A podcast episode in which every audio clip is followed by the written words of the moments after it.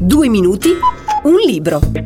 Amici, sapete cos'è una setta? Sapete distinguerla da un movimento religioso o dalla religione stessa?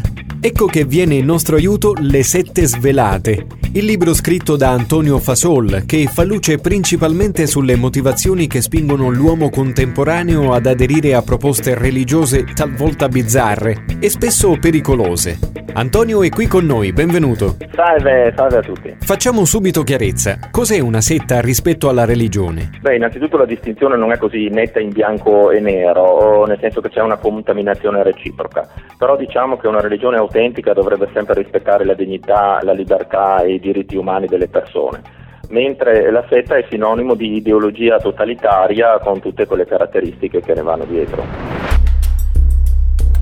Antonio, come si spiega l'adesione di molti adepti a leader o guru spesso controversi? Eh, c'è un termine che rende bene l'idea ed è coerseduttività, cioè un misto di coercizione e seduzione, attraverso dei meccanismi molto sofisticati di reciproco riconoscimento che portano a una dipendenza rispetto al leader. Come uscirne, se possibile? Non certo attraverso forme di deprogrammazione che sono violente e illecite, ma attraverso la cosiddetta uscita accompagnata, facendo leva sull'identità presettaria che ognuno ancora ha e avvalendosi, se possibile, della testimonianza di fuoriusciti, che valgono spesso più di 100 nostre conferenze.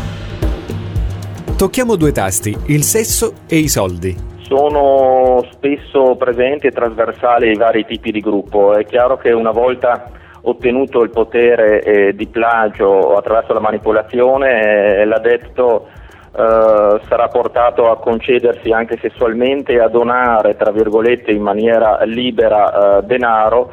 Uh, ma in realtà condizionato. Antonio, grazie per questo libro. Grazie a voi, a tutti i radioascoltatori e se volete saperne di più non vi resta che leggere il libro.